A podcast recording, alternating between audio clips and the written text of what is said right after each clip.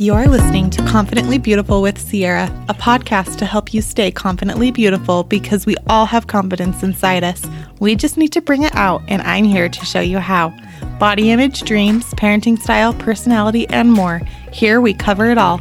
Get ready to stay confidently beautiful. Hello, beautiful listeners. Another Monday, another podcast. I'm Ciera Lancaster, and I'm so happy you're here to listen. Whether you're a first timer or a frequent listener of my podcast, I'm so happy you're here. Thank you for taking the time to listen with us.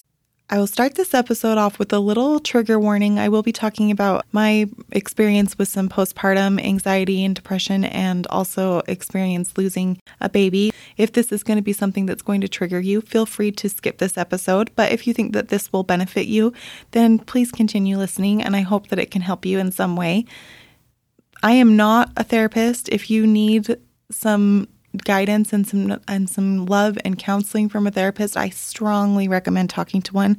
I have only good things to say about therapy. Therapy is probably one of the best things that I ever did for myself, and it's something that I strongly recommend to everyone that comes to me with uh, issues that they are working through and some struggles that they are going with because I know how much it has helped me this month I kind of wanted to focus a couple episodes on anxiety and depression. If you missed my episode last week with my interview with Kim, go back and listen to that. It was very, very good and really insightful, and uh, she is really inspiring with her story.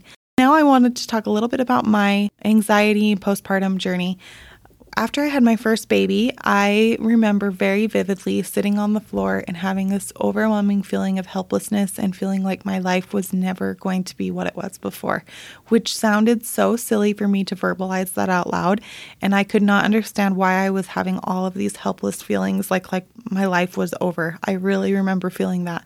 And even now saying it, I have like this little bit of guilt that comes to me because I had prayed for that baby for so long.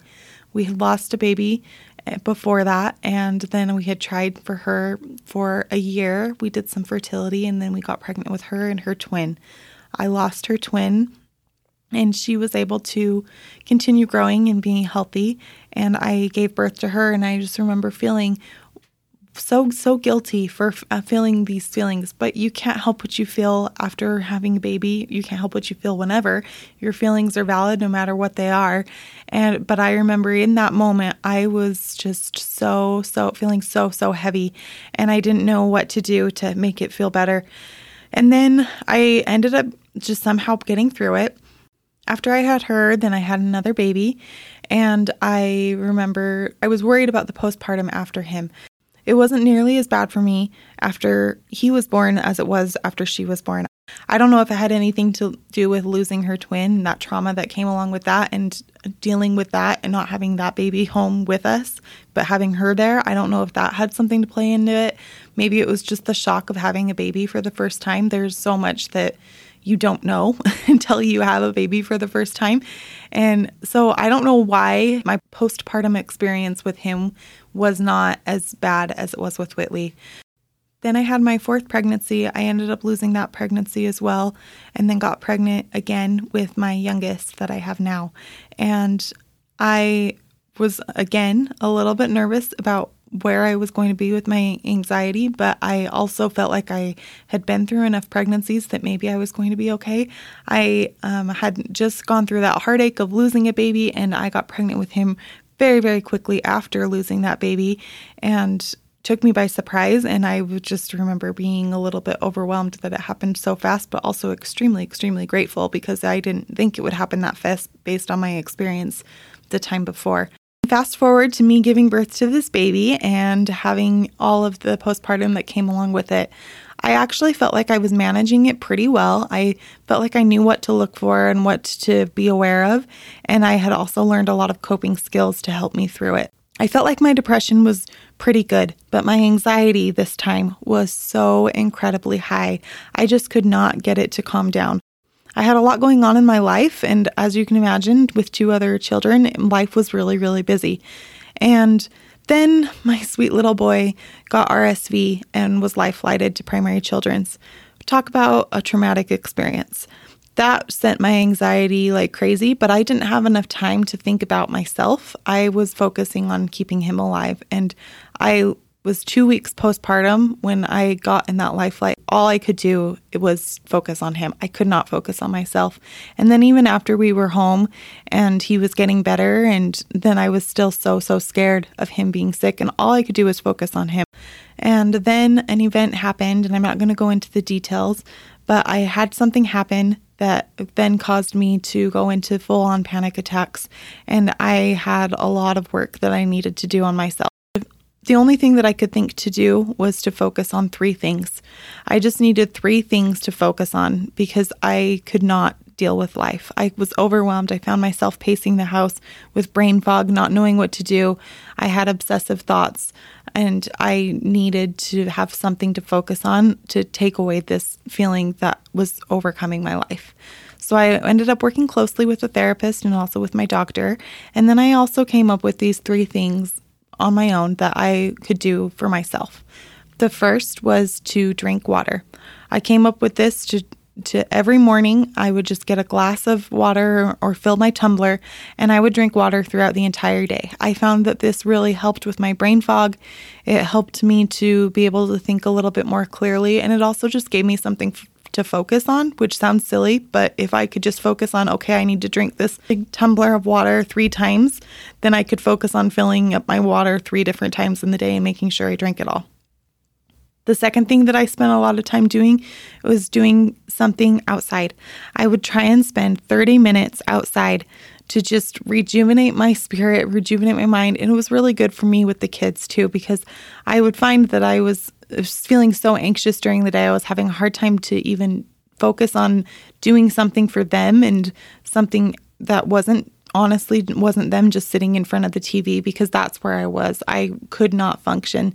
And so when I focused on getting outside and doing something outside, then it got them out, it got me out, and it was good for all of us overall. I would find that even just sitting at the park and watching them play was very, very therapeutic for me and just feeling that sunshine on my face. So, no matter what time of year you're listening to this, if it's cold outside, if it's hot outside, try and get outside if you can.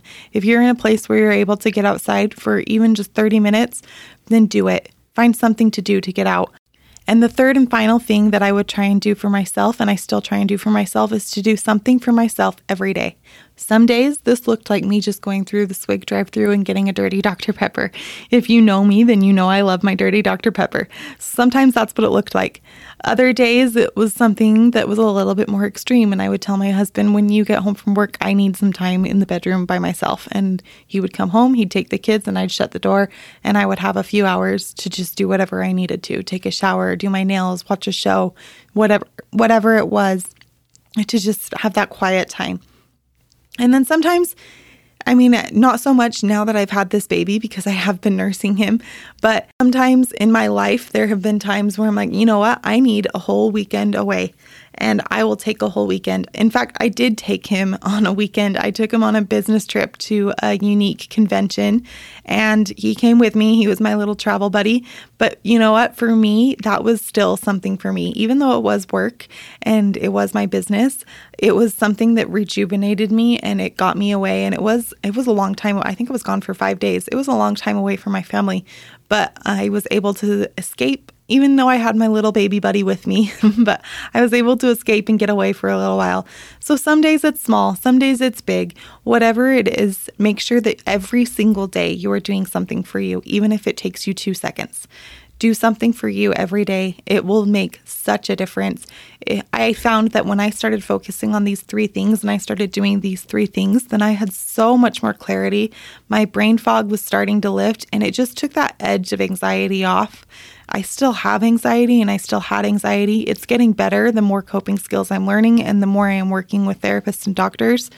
But I just having these three things was what I needed to just take that step forward.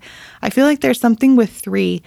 When you just pick three things, whether it's like three things on your to do list or three things to focus on for a certain thing, there's just something about the number three and how that isn't too overwhelming, but it's something that helps you to feel like you're moving forward. And so I would really, really encourage you to try and find your three things. Try and find three things that you can focus on to help you with your anxiety or your depression or whatever it is that you're struggling with and see if it helps you. See if it helps you to have a little bit more of a clear mind and a little bit more peace. And I hope that you can find your three things. I'd love to hear your three things. If you want to let me know, send me a DM.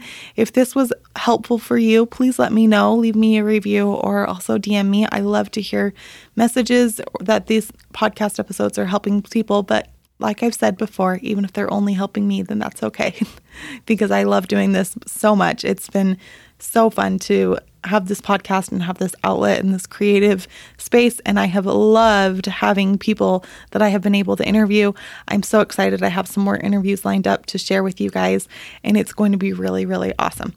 So, thank you so much for listening. Stay confidently beautiful. And don't forget that confidence is already inside you. We just need to bring it out. Have a fabulous week. Thanks for listening. Connect with me on Instagram at Confidently Beautiful Podcast and share this episode with someone in your life who could use a little reminder of just how amazing they already are. Stay confidently beautiful.